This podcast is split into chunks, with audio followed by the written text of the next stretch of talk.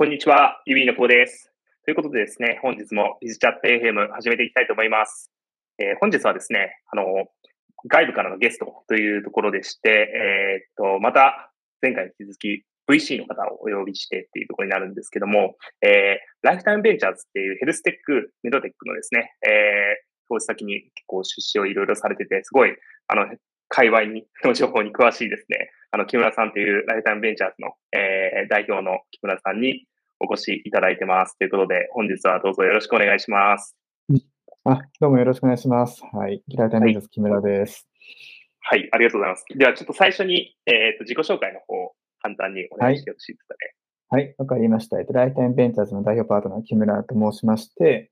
えっと、ライフタイムベンチャーズ自体はですね、今、立ち上げて1号ファンドから数えると大体そろそろ5年になってきて、えー、まあ、2つのファンドで、えー、10億円弱のお金を運用している、まあ、シード VC、独立系のシード VC ですというのが多分基本的な、えー、ご紹介になるかなと思うんですけど、まあ、特にシード VC の中でも、本当にプレシードって呼ばれるような、プロダクトがない、あの、フェーズでの出資の方が多いぐらい の VC でして、えー、5年間で24社の累計出資先があるうちの19社が投資のプロダクトがなかった。え会社なんで、プレシード比率8割みたいな、えー、そうですね、8割みたいなやつは、多分、業界でも結構最高水準なんじゃないかなとは思うっていう、まあ、プレシード VC、えー、ですっていう特徴があるのと、まあ、かつ、あの、まあ、ヘルスケアにも関わるところではあるんですけど、まあ、ライタイムベンチャー自体のミッションが、まあ、長く愛されて存在する事業を創出する、才能に投資をするっていうですね、あの、まあ、長く続く事業、まあ、30年後とか60年後にも残っていくような事業、まあ、ライタイムベンチャーする事業ってものを、えー、作っていく企業家の方が、あの、まあ、そういう事業って、あの、始まり段階ではまだ何もわかんない。マーケットのトレンドがあるから、それが生まれるわけでもないし、あの、新しい技術が生まれたから、あの、それが、あの、できるものでもなくて、まあ、それを作る、まあ、マーケットとかテクノロジーを作っていく人の起業家の才能に投資をするっていうコンセプトで、えー、投資の判断とか、まあ、支援もさせていただいているつもりではあるので、結果的に24社の投資先の中で、あの、多分本当にユビーの皆さんと羨ましいぐらいでして 特徴としては、なんかいわゆるドメインエキスパートっていうか、横文字で言うと、まあ日本語で言うとなんか業界専門家みたいな感じで、まあ医療業界の方だったら、えー、これまで作業療法士、医者、医者、医者みたいな感じで、なんかそういう感じのところで出資をさせてきていただいてるかなってことで、あの、これ、起業前はスタートアップ界、いわゆる界隈とか、テック業界と縁がなかったような人、ヘルスケア以外の出席も割とそうなんですけど、そういう人にご一緒して、まあ、最初のチーム作りだったりとか、あの事業作りのところからご一緒するっていうのが、あの、まあ、得意技というか、あの、数多くやってきたのかなっていう、そういう特徴がある VC です。で、ヘルスケアとの関係で言うと、今、一応創業来、えー、表に出している3つの投資時のうちの1つがデジタルヘルスなんで、よくこう、ヘルスケアとかの VC なんですねって言われて、まあ、ノーではないけど、なんか、イエスとも言いづらいみたいな感じで、まあ、3分の1はね、みたいな感じで、そういう感じで、24社中の8社がヘルスケアなんで、まあ、ちょうど3分の1ぐらいなんで、あの、シード VC で、まあ、5社以上、独立系でやってる人は多分あんまりないから、そういう意味じゃ多い方だとは思うんですけど、まあ、専業でやってるっていうよりは、あの、まあ、それに結構思い入れを持つつも、他の業界での学びとかをヘルスケア業界にどうインストールできるかとか、逆もまたしかりみたいなことをやってたりするので、そういう感じでやっていけるってところが、あの、ヘルスケアな人たちとお話しするのがベースっていうところですかね。で、多分、業界の中の不思議で言うと、そういうことをやってる人間がまだあんまりこの国に多くない。結構ポジショニングなとところもあって、なんかいろんな、まあ、講演会的な場だったりとか、イベント的なところに呼んでいただくことが、あの、多いんですけど、あの、僕自身はもちろんこう、ね、プライド持って頑張りたいと思いつつ、あの、正直ヘルスケア VC 少なすぎだろ問題みたいな感じのところは、僕が業界に入った7年、約7年前、インキュベートファンドに入った頃から見ても、ちょっとは良くなったけど、ちょっとしか良くなってないんで、結構、起業家の人に負担を強いてしまってないかなっていうも含めて、あのー、なんですかね、もっと増えてほしいなってことを思ってる、そんなベンチャーキャピタルですっていうのが、この場での自己紹介かなと思いますね。うん。なるほど、なるほど。非常に面白いですね。めちゃくちゃ尖ってて。まあ、なかなかやっぱりおっしゃる通り、そのヘルスケア特化してるファンドも少ないですし、うん、で、そのすごい詳しいというか、ドメイン知識持たれてる方っていうのも少ないですし、確かにそこは結構シードとかだと特に困るかもしれないですね。で結構、あの、知らなかったのが、まあ基本的に結構そのファウンダーとしてドメインエキスパートである、まあ、作業療法士とか医師とか、ってところを通されて、うん、チームを蘇生していくみたいなのって、うん、結構これ、あの、すごい大変そうだなと思ったんです大変ですね。その、その方とかをこう、選定するときのなんか、うん、tips とか基準みたいなのってあるんですかね？こういう。あその、一緒にやっていただく方ってことですね。あ、そうです、そうですね。はい。そうですね。まあ、成功したこともあれば、あの、うんうん、失敗したこともあるんで、なんかこう、いろんなものを悩ませながら話すことになるんですけど、うんうんうん、成功を多分、今のところ一番したと自分でも思ってるし、周りからもそう思っていただきやすいのが、ヘルスケアの領域だと、介護領域で、えー、SARS、リアプランっていう SARS をやってる、リアボージャパンっていう会社がありまして、あの会社が、あの、創業者で、まあ、今でも代表の大久保さんが、作業療法士、OT っていうですね、医療の専門職、リハビリの専門職のご出身の方で、えー、しばらく大久保さんが、まあ、本当にもう何もかもリードする時期があったんですけど、しばらくしてから、今 CO をやってる池上さんっていうですね、長くリクルートにいらっしゃって、リクルートのホットペッパービューティーっていう事業のトップだった人が、あの、1年がかりぐらいで入ってきてくれたみたいなことがあったりして、えー、それは今も木村さん入ってて2年ぐらいになってもいますし、あの、いろいろやっぱり文化の違いとか、あの、いろんな違いあったんですけど、まあ、総じて、まあ、本当にまあ、お二人とも毎月ワンワンしてるんですけど、それぞれ、あの、それぞれの立場から見るリハブの成長みたいなものとかを、あの、お引き合わせした側の人間としては楽しくお話をさせていただいたりとか、僕自身も社会取締役でも今でもあるので、あの、まあ、毎回経営チームとしてお話をさせていただくっていうところを、結構うまくいってる方の事例、チームビルディングなのかなとか、池上さんって人が結構すごい人なんで、あの、社名はさすがにしてますけど、某ヘルスケアメガベンチャーから CO で来ないとかってオファーがなんか、リクルートに出たみたいな、あの、日本におけるレガシー業界の DX、サロンボードからホットペッパービューティーってやつをやりきった男なんで、ゼロからサロンボード。えー、まあ、なるほど。そういう人だっていうので、やっぱり、菊手山とだった中で来ていただいたみたいなところは、まあ本当に、まあ感想みたいなやつで嬉しかったってところと、あの、まあ、そこから来る学びっていうのは結構いろいろあるかなと思っていますと。で、何が大事なのかっていうのは結構難しいんですけど、その、リアボージャパンと池上さんとかの場合だったら、池上さん自身が心からなんか大きなチャレンジをしたいと思ってて、それでいて、あの、大きく、まあ、介護とかヘルスケアだっていうテーマは、やっぱり興味があると。一回美容の業界でやりきった人だったんで、次やるとしたらそういうところしか課題が大きく残ってて、まあ、日本の中で残大きくやれるものってないだろうと。ただ、入り口段階では別に詳しくないし、むしろちょっと苦手意識が規制産業とか税金ビジネスってことであったりっていうので、あったってところの、まあ、そこをなんか最初は学びたいみたいな感じのモチベーションがスタートにあったんで、まあ、でかくと大きなことをしたいけど、興味あるけどどうだろうみたいな感じで、まあ、ちゃんと思ってらっしゃったってこと。を、あの、でもまだ全然人生上がってる感じじゃなくって、いや、これから、なんか本当に40代の青春ってよく池上さんとかおっしゃったんですけど、まあ、それを過ごす。なんかこのまま、あの、まあ、リクルートにいたら多分どんどん出世していったりとか、あの、年収もますます上がっていったりとか安定していくけど、まあ、そういうことよりも、なんかもっと現場で、えー、手触り感持ってやることやりたいんだよな、みたいな感じのことを強く思ってらっしゃる方だったんで、フィットしたのかなっていうふうにはなんか思うので、究極なんか起業したいと思ってるけど、事業アイディアが、なんか、とか事業領域が自分の中でもそんなにユニークなものじゃないみたいな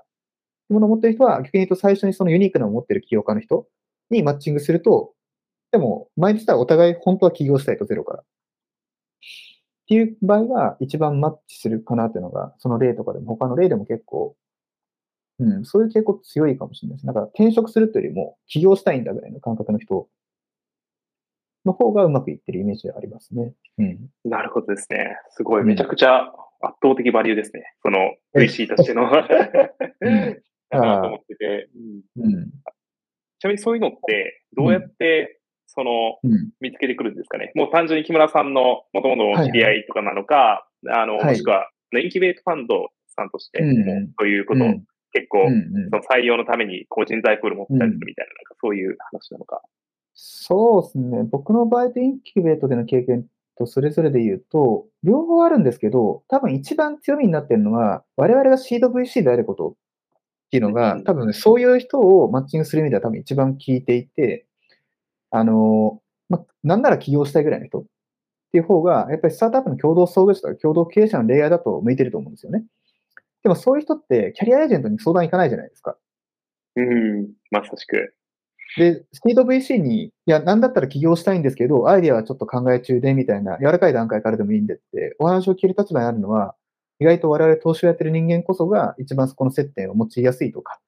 あの、自分たちもリスク取るんで、あの、出資するから入ってくれませんか？一緒にやりませんか？みたいなこととかをやっていくみたいなことがやりやすいっていうのがあると思うし、さっきの池上さんも実際自分で起業するんだったらみたいなところの選択肢もあったんで、事業アイデアのブレストとかもやってたりもしましたっていうのは多分構造的に、あの、シードステージの VC がそういったと出会いやすいっていうのは多分あると思います。で、一応仕組みでやってたりすることだと、まあそういうことに興味ある人をプールをしてマッチングしていくみたいな、最近のこう結構 VC の HR 支援とかって会社さんやってらっしゃいますけど、でタレントプール作ってたやつもまあ、あるはあるんですけど、結構やっぱ大変で、あの、創業期ってね、久保さんたちももう、もう超えられて久しいかもしれないですけど、あの なんかカ、カオスじゃないですか。で、そうですね。うん、で覇気はそれてビジョンはあるけど、こっからじゃないですかみたいな感じのところで、えーそれを後押しするのって、なんかね、VC の代表クラスとか、投資決済者クラスがその現場に行ってるケースを結構うまくいってる。僕もインキュベート時代になんか見てた例だったら何社かあるんですけど、あの、それこそなんか表でフォースタートアップさんと連携しながらうまくいったって、うんフォースターさんが PR してるそう共同創業事例とかもあるんですけど、その場合もやっぱり、いわゆるベンチャーキャピタリスト、代表パートナーが、あの、直接コミットして、その候補者の方と一緒に会うってこととかをやってるではやっぱり前に来ましたし、うん。そこをなんか人、VC の中で人任せにしてると、そんなに創業期のチームビルディングあんまりうまくいかないなっていうのがあるので、まあ、投資してる人間がめんどくさがらずにちゃんとなんか一番大事なことなんで、そこに時間と熱量を使うみたいなことが大事なのかなって気がしますけうどね、ん。なるほど、なるほど。確かに。うんなんかめちゃくちゃ、ちょうどうん木村さんとお会いしたのって、5、6年2017前、そうですね。5年、そんぐらい前だと、本当に創業して間もない頃だと思いますけど、皆さん。が。我々がまさにあの、うん。シードラウンドを2人でこうやってた時みたいな、まだ会社がちっちゃくてみたいな時で、うん。まあ確かにその時の印象もやっぱりインキュベートファンド自体が、まあその、うんライフタイムベンチャーズもそううん。なのかなと思ってるんですけど、やっぱりそのうん。コミットというか、めちゃくちゃハンズオンで、こう一緒に事業を作るみたいな多分投資スタイルだなと思ってるんで。やっぱりそういうところにあると、その、シードというか、まだアイデアが固まってない状態でも来るんだなと思って、すごい、なんか、可能、その採用っていう意味でも可能性感じるなと思いました。なんか、それすごいハック的な。こうじ自戒を込めて、あの、ど、どんな感じのスタイルなんですかって言われたら、なんか重い彼女みたいな感じですっていうふうになんか 伝えるようによくしてて、あの、別になんか、いい悪いとかじゃなくって、相性じゃないですか、そういうのって。なんか、お重いと嫌だな、みたいな。もうちょっとこう、あの、お金だけ出して黙っててほしいな、みたいな。多分、多分それはそれで別にダメじゃないと思うんですよ、僕は。大前提。自分はこういうスタイルでやってるけど。ただ、まあ、僕らはこういうやり方しかできないからっていうのが、多分、大体ベンチャーズかインキュベートファンドの割と明確なスタンスなんで、あの、まあ、あとは起業家の人が好きなスタイルとか、自分の作りたい会社とか、あの、そういうのに合うものを選んでくれればいいよ。でも自分たちはこうやるよって感じで自己定義してる感じかなと思いますけどね。うん。うん。うんなるほど、。なるほど。うん。うん。ちょっと、自己紹介のところからだいぶ脱線しちゃったんですけどもそうですね、すみません。ごめんなさい、いろいろ聞いてしまってうん気になったんで、うんあの、ちょっと今までのキャリアみたいなところも追加でああ、教えていただく。ことできますかね。わかりました。はい、あの、としては、はい VC ねになる今なるまで。ですねな。えっと、今、ちょうど30、これ収録して3歳ぐらいで、社会人11年目ぐらいみたいな感じなんですけど、うんあの、前半5年間がコンサルで、後半7年間が VC ですっていう感じ。で、VC としては2015年にインキュベートファンドのところに入って、まあ、そこからの支援を受けて独立をするっていうことを、まあのれん分けみたいな感じですね。なんか、まあ、二郎系のラーメンがなんかまた独立1個増えたみたいな感じだと思ってもらえると思うんですけど、まあ似たスタイルでやってるけど、まあ、ちょっと味とかブランドとノリが違うみたいな感じで、あ裁量を持ってやってるみたいな感じで、そんな独立は2010年やってるライターメジャーでやったのが VC としてのキャリア7年間です。で、コンサルとしては新卒で、えー、まあ、前回多分出られた長瀬さんと同じなんですけど、PWC っていう会社に実はいて、か重なってないんですが、あの、2年半ぐらい、あの、ぜあの公共事業インフラ領域のコンサルっていうですね、すごいマニアックなコンサルを2年半ほどやってて、イメージ湧きづらいかもしれないあれですけど、あの水道の民営、上下水道の民営化とか、あの、インドに発電所作りに行くとか、うーん。関西国際空港、伊丹空港を民営化するとかみたいな、そういう感じのなんか、意味のわかんない、あの、税金ビジネスの世界を2年半ほど専任でやってて、その時に今インドに、あの、駐在、駐在までいかない出張なんか何回かやったりとかっていうので、初めてグローバルな世界を見たりとかっていうのがあって、特に今、インドとかでの経験が結構、あの、自分の中で原体験になって、まあ、危機感もあって、あの、いや、なんか日本人が本当になんか世界でこれから戦っていける、まあ、これから社会人になってまだ1、2年の自分が、えー、長く、えー、かけていくっていうこととか、あの、世界のライバルと戦っていくためには、日本が一応マーケットして見なしてもらえるところで頑張んないと、やばいんじゃないかって危機感を結構その時に強く感じて、あの、コンサル業界で一回 KPMG ヘルスケアジャパンっていうヘルスケアばっかりコンサルやってる、あの、KPMG グループのコンサルの会社があって、会社分立してるんですけど、これ珍しいんですけどね。あの、あの KPMG コンサルティングのファズでもなく、KPMG ヘルスケアジャパンって会社がありまして、あの、謎の独立を20年間保ってる不思議な会社があるんですけど、あのまあ、そこで、あの、医療機関、病院さんの民間ベースの事業再生のコンサルティングだったりとか、えー、あとは介護の業界の M&A のご支援とか事業再生のご支援だったりとか、で、まあ、ヘルスケアのコンサルって多分 VC 業界にも、いや、もともとコンサルでヘルスケアやってましたって人いるんですけど、99%ライフセンス業界なんですよね。製薬とか、医療はいはい。まあ、そうですね。僕、ヘルスケアサービス業界って医療介護現場の経営とか、はいまあ、そこがどう変わっていくかってところがメインだったら多分珍しい側だと思ってて、うん、まあ、どうやったら介護の人の医療の人の経営が良くなるかとか、それが何でかとか、みたいな経営上の力学とかポイントを、あの、知ってるのを活かしながら、まあ、現場を変えていくデジタルヘルスとか、まあ、それを中心に産業なんか変えていくデジタルヘルスみたいなのをやりたいなっていうので、VC になったみたいな感じだったので、うん。あの、なるほど、なるほど。逆に VC 業界入るまでは、1ミリもこう、テクノロジーが分かってなくて、あの、インクベルファンド入っても SEO のっていう言葉とか MAU って言葉が全く耳に入ってこないみたいな。なんすかそれ。るみたいな、あの、そんな感じの5年と7年を、レガシーコンサルの5年と、まあ、いきなりシード VC の7年みたいな感じで、どっちも物語になりました感じですね。ええー、すごい面白い。うん。確かに。本当に、あの、今でも、言ったその KPMG って、ヘルスケアのマネジメントとか、っていう領域だったら、はい、本当日本のトップファームだと今でも思ってるんですけど、あの、日本ってヘルスケアマネジメントとしてプロを目指していこうみたいな人がキャリア迷子になるっていう悲しいキャリア環境にあって、ああ、なるほどですね。楽しい転職先あまりないんですよ、正直。うん、うん、うん。うん。なんか医療機関とかにも事務長とかいますけど、外部から来てる人あんまりいなかったりとか、いてもなんかこう、あんまり立場強くなかったりとか正直あったりするじゃないですか。医療機関さんで言うと。はい、でも、そういうところを本当は変えていかなきゃいけないのに、この国のヘルスケアマネジメントとか、業界全体としてもみたいなところとかの、はい、ポジションは作れよって話なんですけど、まあ、結果的にあまりないんで、せっかくあそこで修行を積んでった人が、もっとビジョナリーな仕事をできるみたいなことあんまりなくて、うん、まあ、セーファンドに行って病院のあの買収するしかないみたいな感じのところが 結構長かったんですけど、最近こでスタートアップに行きますみたいなね、まあ、さっきのおっしゃっていた方もそうだし、あの僕の知り合いも転職したりとか、独立してスタートアップの支援をやるって人が、どんどん出てきたんで、いや、なんか、嬉しいなとか、今後、もっともっと、あの、マニアックな中で得た知見を消化せずに、あの、プチッとなんか別のキャリアに行く人が多い あの、せっかくだったら、デジタルヘルスのスタートにちょっともっと働いてほしいなと思ったり言ってますけど、ね。なるほど。素晴らしいですね。素晴らしいです。確かに。確かに。うん、ちなみに木村さんご自身はなんかその時って VC になるか、うん、そこの、えーと、デジタルヘルスの領域で起業するかとかっていうのもあったんですか、はいはい私として。あありましたね。で、順番で言うと、僕の場合結構壮大な消去法みたいな感じで VC の世界に来たみたいな感じはい。で、もともと僕コンサルになりたかったんですよ、高校生ぐらいから。あ、ええー、すごい。すごい高校生です、ね。あの歴史オタクだったんで、あの、分子とか参謀に憧れてて、うん。韓国史とか戦後史というところの。で、うんうん、まあ、平和な日本でそれ言ってたらやばい人みたいな感じになるから、あの、なんか健全にそういう道ないかなってあの、高校生ぐらいの時のこう進路選択とか、そういうこう、あるじゃないですか、本とか。あれ読んでたら、経営コンサルタントの仕事があって、これ軍師っぽいっていうので、小学部に入り、で、まあ、ピアシン拾ってもらって、実際コンサルになれたんですけど、あの、まあ、いざやってみて思ったのは、すごい感謝はしてるんですけど、本当に鍛えてくれて。あの、一方でなんか思ってたのと違ったみたいなのがだいぶあってですね。なんか、僕がイメージしてた軍師で、なんか本当、君主とか将軍、英雄たちのあの、すぐ近く裏にいて、まあ、彼らのこう、勇気の必要な意思決定とかを検索するみたいなことかって思ってたら、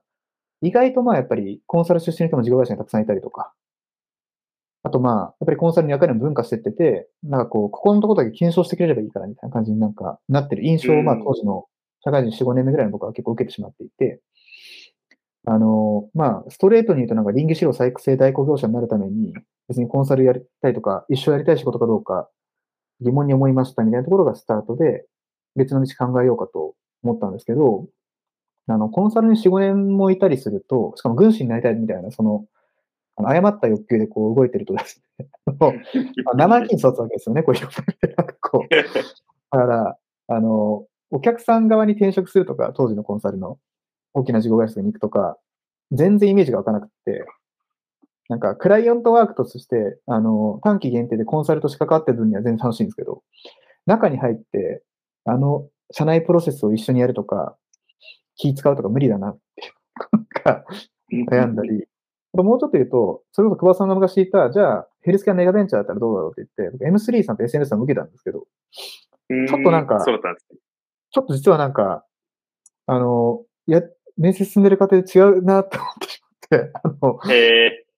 僕の問題なんですけど、なんか、あの、生意気だったんで、ってなった時に、いや、行き先がないって思って で、そんなこと言ってるんだったら、じゃ残された道は、あの、まあ、軍師って道を追求するんだったら、まあ、これから会社を作る起業家の人と一緒ー、に、うん。無から意を生み出すみたいなところで、えーまあ、誰かの顔色を伺うんじゃなくて、その人と自分とで一緒にやっていけるみたいな VC の道が、まあ、一番自分の趣味思考に合ってるってところと、で、最初こう、それで VC 目指すんですけど、2014、5年当時って今みたいに VC なくて、あの、ポジションもなくて、あの、はいグロービスさんぐらいしか多分出てなかったんですよね、うん。ポジションとしてオープンには。リクルートページがある VC ってそこぐらいしかなくて。で、グロービスさんにレジュメを送ったら、さらっと書類で落とされて、どうしよう。本格的にこれはもう慣れないって思って、あの、そこから、じゃあ仕方ないから、あの、投資家なれ、ベンチャーキャピタルになれないから、じゃあ、とベンチャーキャピタルになるために、まず起業しようっていう、すごい、あの 間違った思考回路で、まじゃああ、結局 けど、そうそう 鉄板でもありますけどね。あの、じゃあ、じゃあ起業 そういう感じのやつになって、えー生まれ初めて行ったハッカソンがあって、まあ、そこに一緒にいたチームのエンジニアの人が、あの、まあ、そこに仲良くなったんですけど、あの、前職のインキュベートファンドを紹介してくれたっていう。木村さうんん。みたいな人だったら VC とか向いてんじゃないって言って、いやいや、なりたくてもなれないんだって、いやいや、そんなことないよって言って、僕が昔、あの、スタートアップの CTO やってたことがあった人だったんでうん、あの、お世話になってたインキュベートファンドって人たちがいて、その人たちが木村さんみたいな多分興味あるから紹介するねって言って紹介してくれたのが始まりだったんで、あの、消去法に次ぐ消去法の結果のご縁っていうですね、なんかこう、昔から VC に入ってるとか、あの、テクノロジーの起業家に憧れてるって言えたらいいんですけど、あの、ありのまま言うとそんな感じでしたね。なるほどですね。はいなるほど、なるほど。すごいですね。あの、まさになんかこう、フィットされて、圧倒的に今も、あの、や運命よファンド代表されててっていうところいや、なん運命よかった。で。でも、でもなってみて思ったのは、本当に転職だなっていうか、自分のこう、高校生の時の自分とか、社会人になって以降の自分のこう、思ってたモヤモヤ感とか、目指したい、でもなりたいものみたいなところで言うと、一番近いのはこのシード VC って仕事だなと思ってて、あの、自分の意思で決められますし、もちろん責任も伴うけど、一緒に成果を記憶に出しに行くっていうところをこうやってできる仕事っていうのはなんか本当に、まあ、転職というか、まあ、しっかり結果出して一緒やっていきたいなと思うぐらい、本当に面白い仕事だなと思ってますけどね。うん、うん、うん。うん。なるほど、なるほど。うん。ありがとうございます。うん。すごい素晴らしいストーリーですね。いやいやなんか。それだけ。いやいやいや、はい。語れる。この意思決定の中でみたいなところとか、まあ結構、なんだろう、うん。スタートアップ界隈とかでも、キングダムとか結構みんな好きだったりするとあ思うんですけど、あ、そういった中でもうん。参謀キャラが好きだみたいな人もうん結構いたりするんで、うん。やっぱ多いだろうなと思いますね。あの、ねそういうこと言ってるとじゃあ、木村さんははい。うちに来て CFO やってくんないんですかっていうふうに、こうなんかいろんなところ言われたり、えそんななんか、いろんな人の君主に使えてる人とかいないでしょみたいな。ちゃんとフルコミットで来てくださいよって、インキュベート時代の出席の CEO が複数人から言われたことはありがとうございますけど、独立するって決めちゃってるからちょ、ちょっとすみませんって言って、もう気持ちはフルコミットだし、あの、独立してインキュベートファンド、直接は関係なくても、あの、今でもご縁のある人たちとか、あの、たまに会って、あの、僕が役に立てることがあったらっていうので、独自的にサポートしてる人たちはいるんですけど、まあ、そういう仕事ができるのは本当幸せなことだなと思いますけどね。うん。うんなるほど、なるほど。確かに、すごいですね。もう一番嬉しいですよね。そうやって、こう、いろんな 方から声がけそうですね。うん。うちに来てくださいって言われて、なんかやっと一人前だぐらいのこととかは、なんか、あの、思ったりもしますよね。VC とかやってると。引き抜かれてなんぼとか、そのオファーがあってなんぼで。うん、うん、うん。確かに。なるほどですね。えー、面白い。とはいえ、そうですよね。切れてる人はなんかすごい怒られそうなイメージも あります、まあ。まあでもそこはね、久保さんもこう経験者だから、あの、あの、まあ、京都さん自分から来たのかもしれないですけど、でも本当にまあ、でもそれって本当にいい話だと思ってて、あの、スタートアップにとっても、まあ、ベンチャーキャピタルにいる人、特に僕も今はまあ自分の野望を持って独立してますけど、あの、アソシエイトとかで、まあ、これからどうしようってキャリアアップス見えづらいんですよね。正直 VC って結構。うん。まあ、それ悩むぐらいだったら、あの、本当になんか、よく知ってて、長くお付き合いしてて、人としても事業のポテンシャルも両方いいと思ってる人たちのところで、一緒に成功するのが、まあ、結構長い目で見て、VC と成功する、結構いいキャリアパスだと本当に思ってて、僕はたまたま運よく、あの独立の機会もらって、こうやって伸びにチャレンジさせてもらってるっていうのは、本当にありがたいことだと思うんですけど、結構、うん、後の年次の人とかに対しては、まあ、どっちでもいいんじゃないってこととか結構言ってるし、うん、うん。まあ、そう言われてから考えるでいいじゃんぐらい、なんか、目の前の出先の人にコミットしてみようってこととかを、あの、やるのが、初期動作してやっぱり大事なんじゃないとか、言ってるし思ってもいますね。うん。うん、うん、うん、うん。なるほどですね。ありがとうございます。あの、そうですね。結構やっぱり VC のキャリアとかっていうのも、めちゃくちゃ楽しそうだなと思って、逆に起業家側からしたらやっぱりいろんな、なんですかね、業界だったりだとか、まあバーティカルな場合でもいいと思うんですけど、特化型でもいいと思うんですけど、やっぱりそこで学べることめちゃくちゃ多いなっていうのはあると思うし、で、そこでいる人ってやっぱりすごい優秀な人多いと思うんで、こういう、まあ判断もそういう経験も。そ こはそうですね。ぜひそのスタートアップにもっていうキャリアが、の道がいっぱいになっていったら嬉しいなというふうにも思ってますね。思いますね。うん。はい。ありがとうございます。ということで、うん、えー、っとですね、結構いろんな話をしてしまったんですけども、うん、えー、っと、もう、ライフタイムベンチャーズのですね、もう木村さんに来ていただいたら、やっぱりヘルステック、はいメドテックの話をするしかないだろうっていうところで、頑張ります。はい。あの、ちょっとそっち側の話もしていきたいなと思うんですけども、はいえー、そうですね。あの、まあ、今まで、こう、投資してる中でとか、まあ、その、や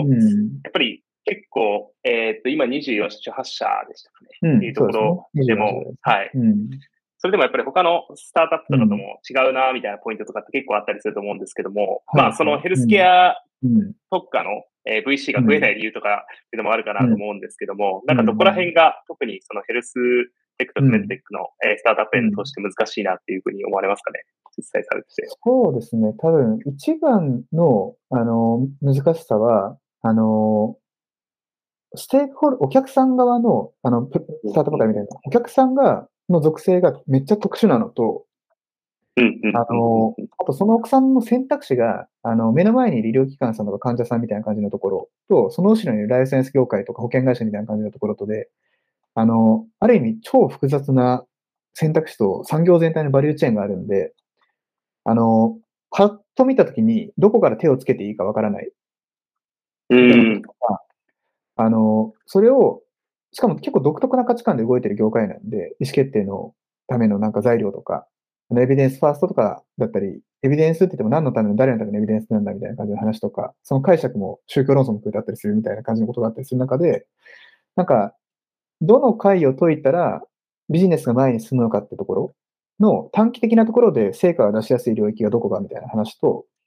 でも長期的にはここがスケールするから、えー、長期的にはこっちも行かなきゃいけないみたいな話が、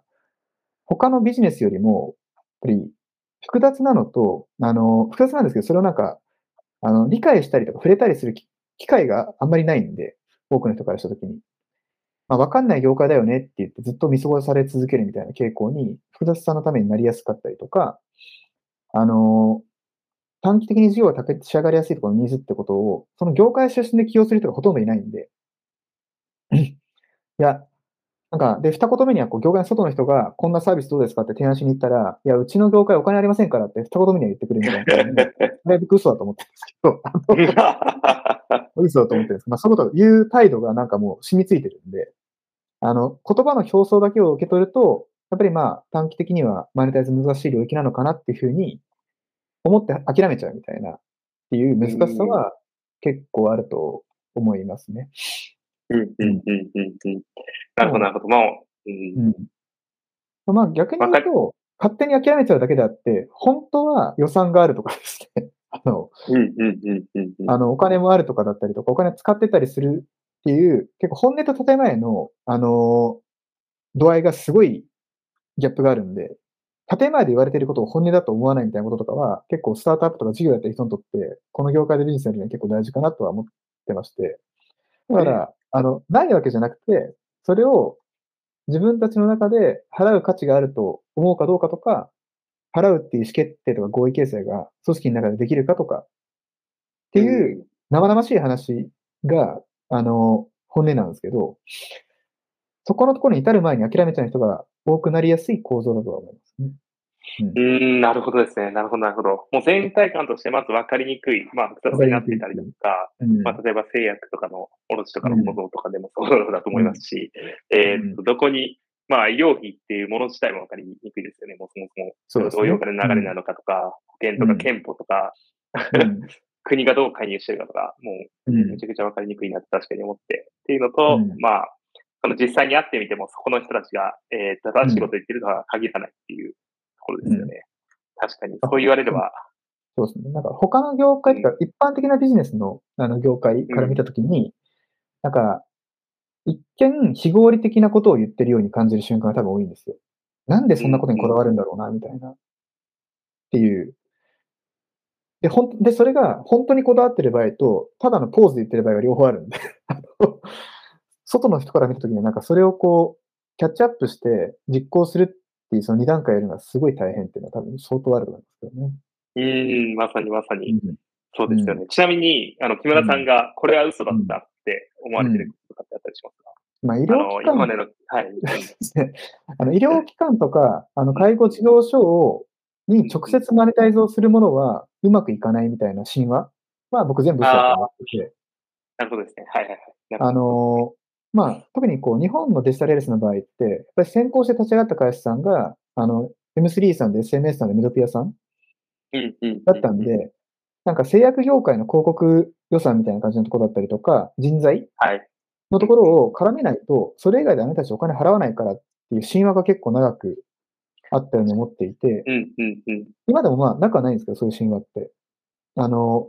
でも多分本当にユビーさんが創業されたあたりぐらいから、ちょっとずつだけど証明が変わり始めて、うんうんうん、直接課金をスタートアップが医療機関さん、介護所さんにできてるケースとかも出てきたし、ちゃんとニーズに合ったものを、あのー、ちゃんと彼らがわかるような言葉で製品の価値を伝えれば導入してもらえるってことは、まあ、無理じゃないと。で、それがめちゃくちゃでかくなるかって言ったら、やり方次第とか、時間かかるとかって課題はもちろんあるんですけど、でそこのなんか、01のところで、その人たちが使ってないものはなんでこう、第三者っていうか、あの、医療機関の取引先になっている製薬会社とか、まあ、周辺にいる保険会社みたいな周辺業界たちの、